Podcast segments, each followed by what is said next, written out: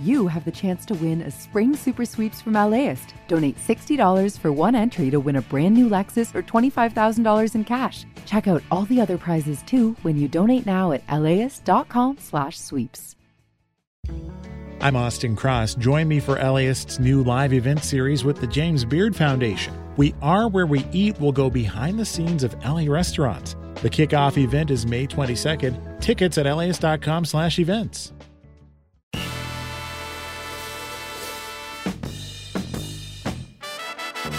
It's Film Week on LAist 89.3. I'm Larry Mantle, joined this week by critics Manuel Betancourt of Film Quarterly, where he's contributing editor, Charles Solomon, who reviews animation for Animation Scoop and Animation Magazine, and Lael Loewenstein, all joining us to do a, a large number of films this week, led by Haunted Mansion. You might remember 20 years ago, Disney had The Haunted Mansion starring Eddie Murphy, but this Haunted Mansion, the new one, stars Lakeith Stanfield, Tiffany Haddish, and Owen Wilson. Justin Simien, the director, Katie Dippold is the screenwriter. Lael, what do you think of Haunted Mansion?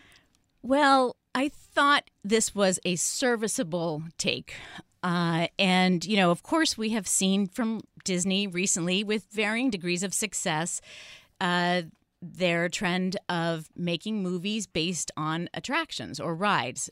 Pirates of the Caribbean being the most successful example, Jungle Cruise being one that really didn't work. Um, you know, this is counter to the original trend of basing your attraction or your ride on the movie, like Universal Studios does so often, right? And and also which Disney did uh, as well with has done with with many things, Alice in Wonderland, Snow White, so forth, um, Indiana Jones. So anyway, this is. Uh, to the extent that if you like the ride, you will be reminded of it frequently in the film. I think it does that successfully. This is a, a the story is sort of loosely hinged around a house in New Orleans, a big mansion that uh, uh, a, a mother and son arrive at, thinking they're going to start a new life, and guess what? It's haunted. They have to find a way to banish the ghosts in a Ghostbusters kind of uh, nod, and uh, a cast of various extras come along to help them, including Jamie Lee Curtis, Lakeith Stanfield, um, Owen Wilson as maybe a priest, you know, uh, Jared Leto as a top hat ghost. It's goofy. The special effects spare no expense. I'll say that. Um, it doesn't feel like it's really a completely cohesive film, nor is it particularly uh, successful in getting the emotion that it strives for. Uh, but it's it's all right. It's serviceable. Haunted Mansion. What did you think, Manuel? I think serviceable is a fair assessment. Uh, and I do think it's a little bit disjointed. I think it's trying to do a lot of different things. It's really interested in grief and how do we move on from grief. Um, Lakeith's character is dealing with the loss of his um, partner, his wife and so that sort of fuels his idea of you know how can he battle these ghosts that apparently are going to become super powerful once they gather a thousand souls and it's sort of unclear what happens but you're supposed to go along with it. Um, and it's a tricky tone to land on because the the ride is sort of goofy and you're supposed to chuckle when you see the ghosts. And here it tries to go for sort of edgier scares but it's aimed at a family friendly audience. And you know you have tiffany haddish and danny devito and owen wilson and they're all kind of like different kinds of comedians and their comedy never quite gels all together. Um, but it is enjoyable enough, and I think it's sort of like if you like the ride, you're you're early, you're like any of these performers, you'll probably have um, an enjoyable time. Yeah, New Orleans has such a sense of place and kind of plays up for tourists, kind of the spooky nature of the French Quarter, particularly. Does the movie get into that at all? It opens the movie. Yeah, it opens the movie, and there are some scenes that were, I'm pretty sure, shot on location, both in the Garden District and the French Quarter. Um, there are some some nods to actual New Orleans, and it does sort of permeate the the the spirit of the film. So yeah, uh, it, it does. Haunted Mansion is rated PG 13, directed by Justin Simien, and it's in wide release the animated Teenage Mutant Ninja Turtles Mutant Mayhem, directed by Jeff Rowe and Kyler Spears. Charles. I think I've seen all of the Teenage Mutant Ninja Turtles movies. Not something I usually brag about. uh, however, this is the best of them by light years. the ins- I mean, clearly they learned a lot from Spider Verse. The the surfaces are very drawing like, and they're playing with things in a way that they haven't before, but they make it their own. And what they also make their own are these well known characters. They vary the designs of them a little bit so that you can tell one from another in a way that you haven't been able to before. They also give them personalities in a way they haven't had before. And instead of being just these dark crime fighters, they're four teenage brothers who are just discovering what their martial arts training can do in real life. There's a very funny uh, montage of them learning moves from old chop socky and, and martial arts movies. Uh, and what they really want to be is just normal teenagers going to high school. And this is a side of them we really haven't seen before. Uh, Jackie Chan is terrific as Splinter, their their mentor, the the mutated rat. Uh, it's lots and lots of fun. The I have two minor criticisms. One, I wish they would have held the camera still a little bit because they could just let you look at the animation, which, while not brilliant, is good and solid. It's very well staged. Uh, but during the credits, they suddenly give you a preview of the sequel. Okay, clearly a film like this, there's a sequel in the works, but we don't need that kind of commercial because it is a really good film. Anyone who likes these characters or this kind of action anime is just going to have a ball with it. We had a lot of fun. Teenage Mutant Ninja Turtles Mutant Mayhem, Manuel. Yeah, I thought this was a delight of a film, and I think Charles is is correct in acknowledging that the thing that makes it different and what really sets it apart is that the turtles are finally voiced by teenagers.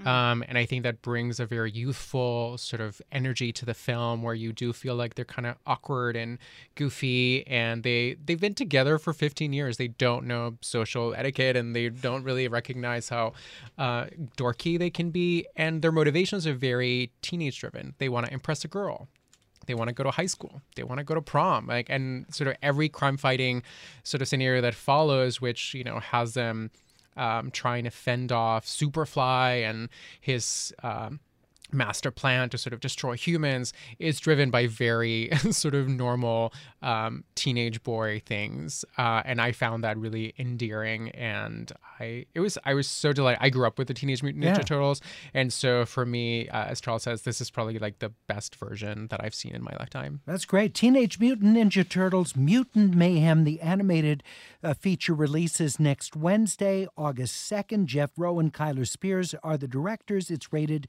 PG. Again in wide release starting next Wednesday. The drama War Pony stars JoJo Baptiste Whiting, LaDainian Crazy Thunder, and Ashley Shelton. It's directed by Gina Gammell and Riley Keough in their co directorial feature debuts. Manuel, what did you think of War Pony?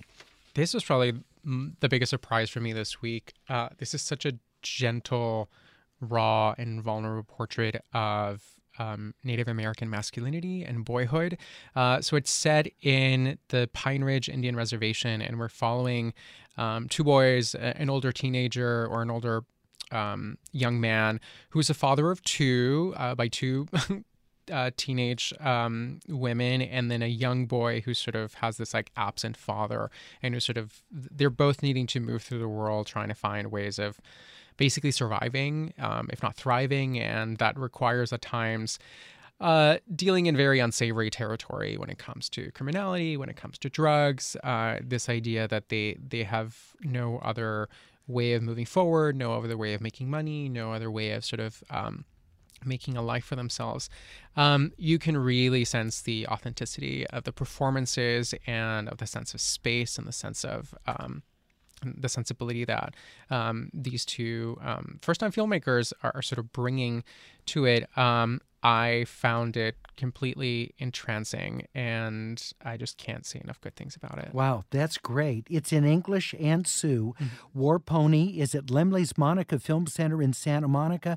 It's also available for on-demand viewing. War Pony. The Unknown Country, a drama starring Lily Gladstone, Raymond Lee, and Ali Lopez Sohaili. The film is written and directed by Morrisa Maltz in her feature directorial debut. Lael, what did you think of The Unknown Country? I, I really enjoyed this film. It was uh, also kind of a revelation to me. It stars Lily Gladstone, who is a wonderful Native American actress who is in the forthcoming Killers of the Flower Moon, was in Certain Women. Um, and she both co wrote and uh, stars in, in this film. It's a story of a woman on a road trip journeying from Minnesota through the Badlands of South Dakota down eventually to land to end in Texas. And the people that she meets along the way, the adventures that she has, the the relative who's getting married, the woman in the diner who makes sure to make every customer leave happy, uh, the guy running the convenience store.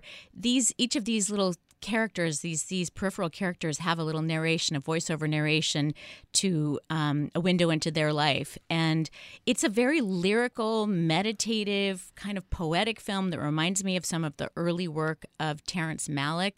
Um, and it's it's it doesn't fit into conventional categories. It's not it's it's not something you can you know say let's go see this road trip movie. It's not it's very different. It's just sort of like you get lost in the wanderings of it. And uh, Gladstone's character Tana has also sustained some sort of a loss that we don't know about until late in the film. We don't understand. She's just very sad, and she carries the weight of this with her.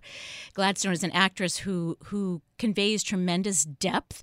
Um, and you know even, even as she's being silent you know um, superficially she's she's there's so much going on that you really feel that she is keenly observant of the world around her. This is really great like to hear film. about these good films Yeah. this week. It's a really good week for movies. Well, We're yes talking no. about uh, well, well, so far. Hold on, hold on, Larry.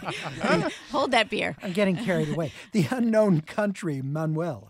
Yeah, I cannot stress, and I'm so happy that Lael uh, spent so much time talking about uh, Gladstone because she is an actress that I've loved forever, and I'm so happy that she's having sort of a great year because she does manage to sort of um, express so much with so little. It's such a subtle performance. We she's she's barely talking through most of it.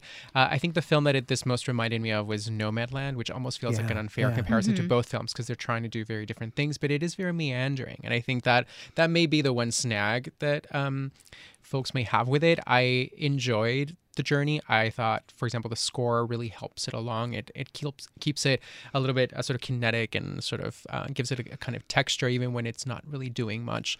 Um, but I thought it was like really, uh, really enchanting, and and again a great performance showcase for Gladstone. The Unknown Country is the film. It's unrated, written and directed by Morrisa Maltz, and it's at Landmarks Nuart Theater in West Los Angeles. The first Slam Dunk, uh, an animated film from Japan, written and directed by Takehiko Inoue. Charles. Um, this is the now the number five all-time box office champion animated feature. It was a huge hit in Japan last year, and Slam Dunk was the manga series that helped to make basketball popular in Japan. Uh, and in a way, is a Lakers fan, by the way. Good, good. He's right for this. Right. and it was animated initially in the 90s rather cheaply. And then for years, the studio chased Inoue trying to get him to do it again. And they finally showed him that by using motion capture technology and processing it, they could make the characters actually look like his drawings, which are incredibly beautifully uh, realized. So that gives it a visual excitement that is unusual. Anyone who's a basketball fan is going to have fun with this. It's set in the final episode of the manga where the underdog team is, you know, in the championship. They had no business getting there. But he shifts the focus from uh, Kuwabara, who was the sort of anti hero of the, the manga, to uh, Miyagi, who is a short, he's only about supposed to be about five eight guard and his backstory and how he grew up feeling he had to take the place of his brother who was killed in a boating accident and was his mother's favorite.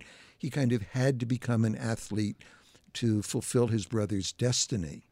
So complicated emotionally, very exciting visually. I, I really enjoyed it. And as I say, I think basketball fans will will uh, get off on it. The first slam dunk, Lael. I concur pretty much with what Charles said. I also want to point out the the sound design, which um, brings up every you know every squeak of a sneaker on a on a gym floor. It really felt very much like you're you're actually at a basketball game. I, I thought the animation was extraordinary and really impressive. The way some of the images seemed to be drawn before your very eyes on the screen. I did think it was a little bit long and uh, could have you know, maybe worked a little better at a much shorter length, but uh, in general, I liked it very much. The first slam dunk from writer director Takehiko Inoue, rated PG 13. It's in Japanese with English subtitles and available in select theaters. We have more coming up with Lael, Manuel, and Charles. We'll hear what they have to say about Bobi Wine, the people's president, among others. That documentary up next when we continue on Film Week. Support for LAist comes from Latino Theater Company at the Los Angeles Theater Center, presenting the world premiere of Mix Mix, the Filipino adventures of a German Jewish boy by Boni B. Alvarez. Inspired by true events from the life of Ralph Price. After escaping Nazi Germany, a newfound tropical refuge in the Philippines is upended when Japan invades the islands. On stage through June 16th. Tickets and information at latinotheaterco.org. Imagine if you could charge your electric vehicle at the places you already love to eat, shop, and play. Whether you're at the movies, on your weekly grocery trip, or running errands at your local mall, Volta EV charging stations are built around your day to day and located in your community and nationwide. All you have to do is check in, plug in, and go about your day. It's EV charging made convenient. Download the Volta app to find your new favorite place to charge.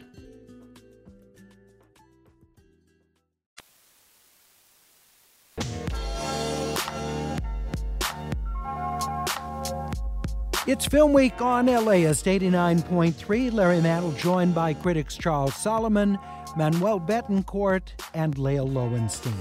Next up is the documentary Bobi Wine, The People's President, which takes us to Uganda. The film is directed by Moses Bwayo and Christopher Sharp. Manuel, what did you think?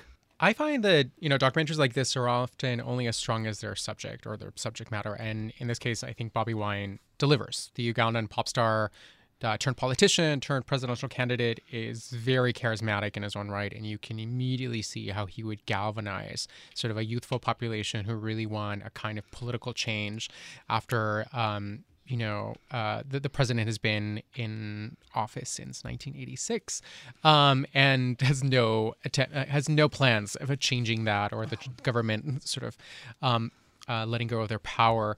Um, and so the documentary chronicles his rise um, to fame. You know, he he grew up in the slums and then becomes this very famous pop star, and then decides to go into politics.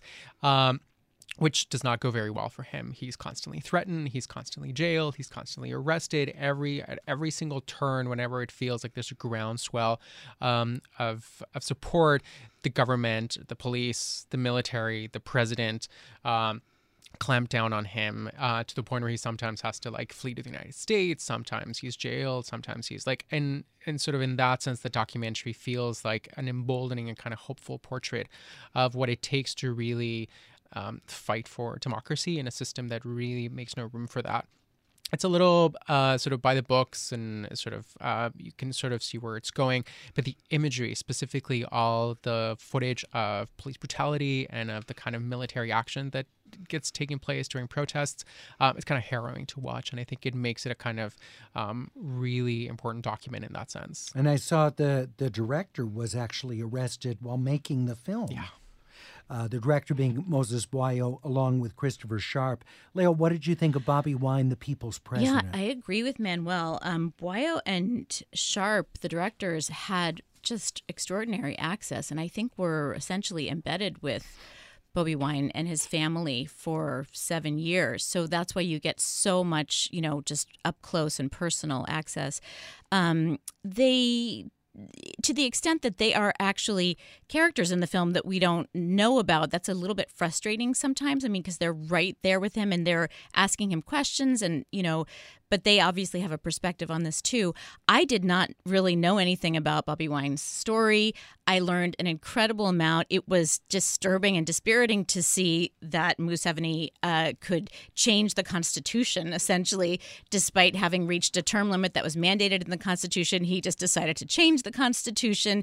When there was a, an age limit, he decided to change that. I mean, that was really kind of extraordinary and disturbing. And, you know, I also felt that uh, it was just a really searing kind of political documentary. Reminded me of Navalny in some ways mm. as well.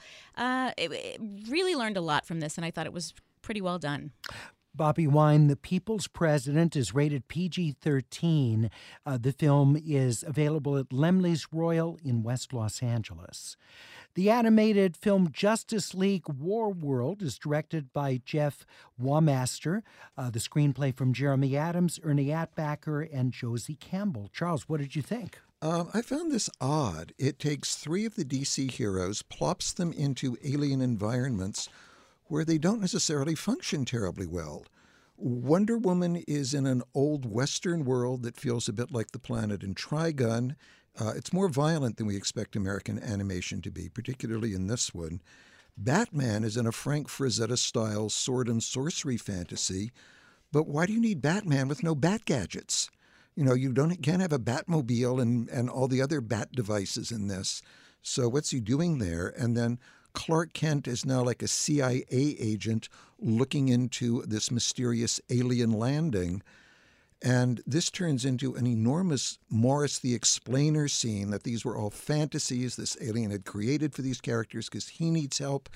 It's just weird. I mean, it's a superhero out of water story. And it's rated R. I mean, I don't tend to think of Justice League as, as R rated. Lots of blood, lots of shootings. Okay. Uh, Justice League Warworld, the animated film, is rated R, as I mentioned, and it's available for home viewing on demand.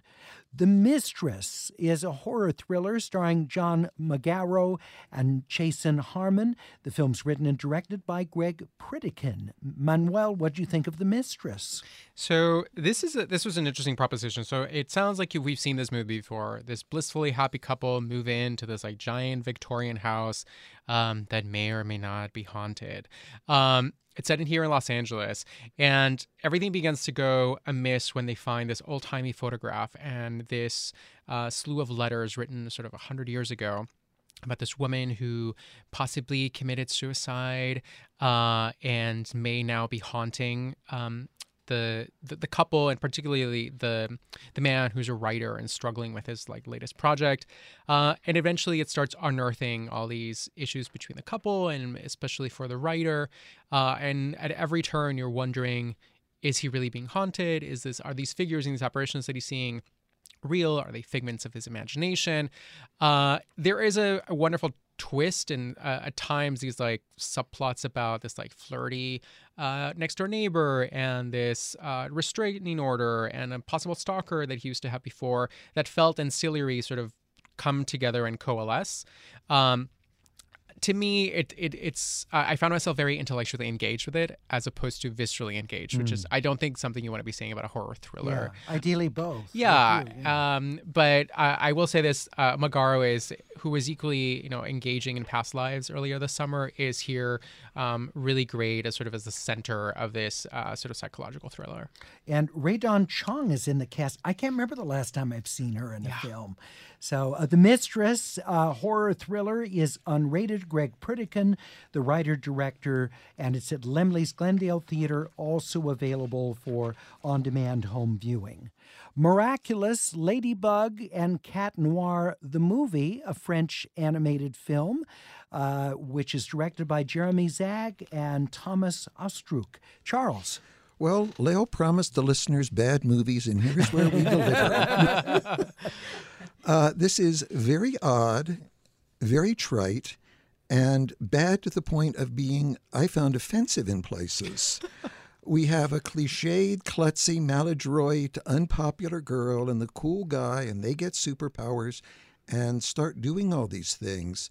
But and the director has has boasted that he's the first person to bring together the the kind of DC Marvel universe with the Disney musical tradition. And you know, maybe there's a reason no one has put songs in a superhero story before. There's a really good reason not to. They don't work, particularly not these songs. Um, there is a little Chinese man who speaks in Mr. Miyagi fortune cookie dialogue who's embarrassing.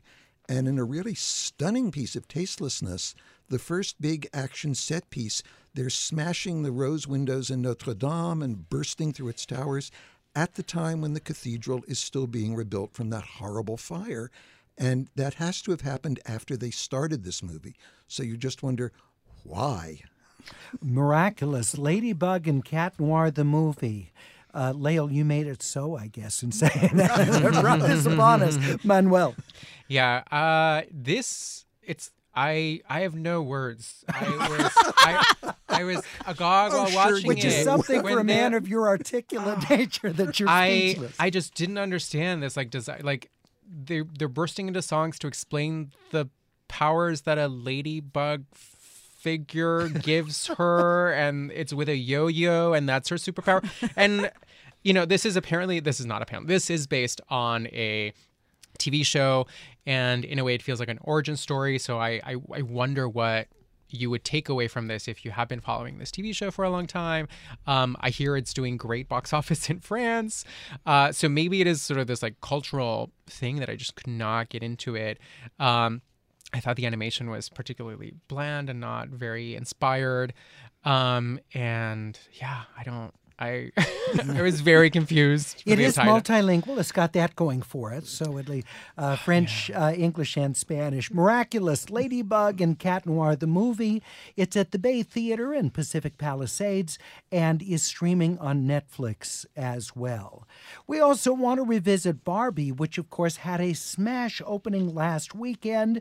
Oppenheimer also doing huge business, but Barbie is such a talked about film because of the themes that were included in the movie, starring Margot Robbie and Ryan Gosling, Greta Gerwig, of course, directing and co writing the film with Noah Baumbach. Lael, what did you think of Barbie? Well, I have a lot of feelings about it, and most of them are positive. When I when I first found out that Greta Gerwig was directing this, you know, and she had made some films that I liked very much, including Lady Bird and Little Women, and she had, you know, her take on motherhood and on femininity. I thought, what's she going to bring to this? And in fact, she brought quite a bit, and it was so much more than I could have expected in many ways. I'm not sure it completely walks the line as well as it maybe could have. But this is a movie that is about what Barbie is. It is in many ways reverential to Barbie, in other ways, it is very subversive. Um, it's kind of amazing that it manages to do both of those things. And because of the fact that Barbie is so fraught, Barbie comes with all of these contradictions and complications. And, you know, to, to call someone a Barbie girl is, is in some ways to insult her, perhaps. But Gerwig doesn't run from those things. She embraces them.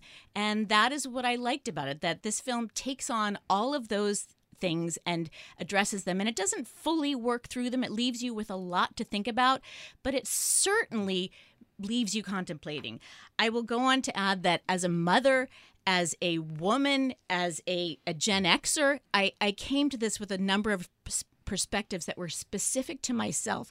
My daughter, who's now 21, um, was moved to tears at certain points. Now, I wasn't moved to tears, but I I could see how you know that there's a speech that America Ferrera, the mother of this young girl who has grown disenchanted with her Barbie doll. That's sort of what the movie is about. That Barbie becomes part of the real world because she has to find this girl and make her fall in love with Barbie again. Anyway, America Ferrera gives this incredible speech about how women have to be kind, but they also have to be strong. They have to be generous, but they also have to be independent. You know, all of these things and all of these contradictions.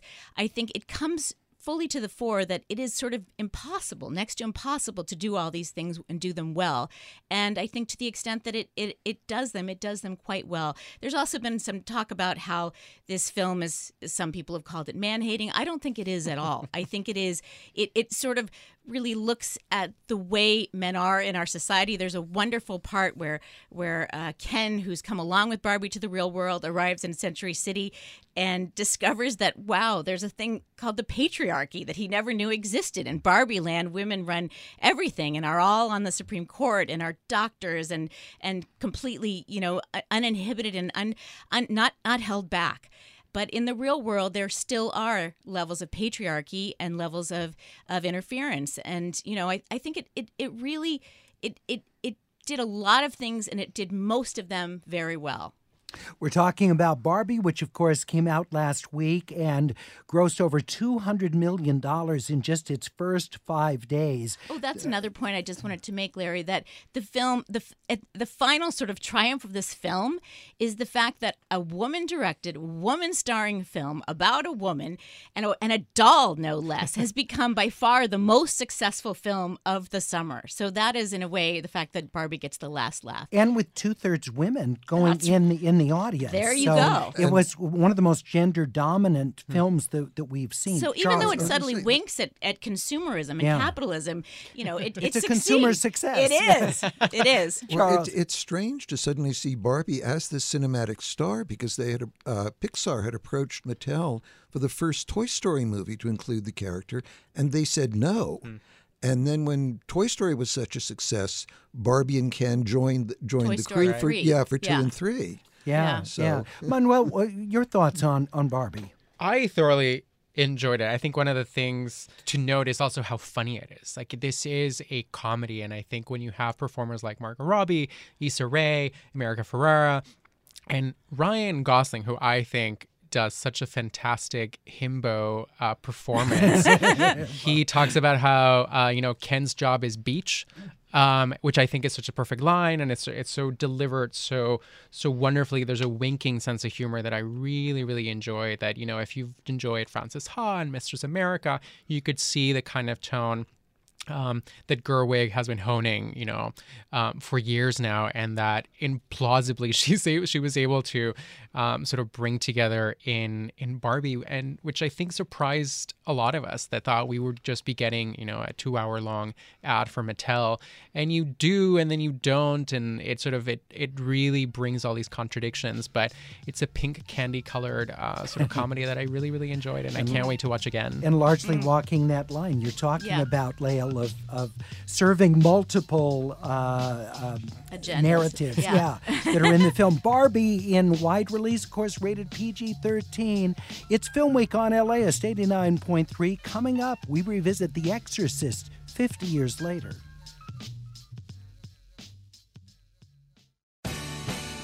The LAist Spring Super Sweeps is happening now. You can win amazing prizes while supporting your source for local fact based journalism. One lucky grand prize winner will get to choose a brand new Lexus or $25,000 in cash. Other prizes include an electric bike from Juice Bikes and $1,000 gas gift cards. Your donation of $60 gets you one entry to win, and the more you give, the more entries you get. Donate now at laist.com slash sweeps.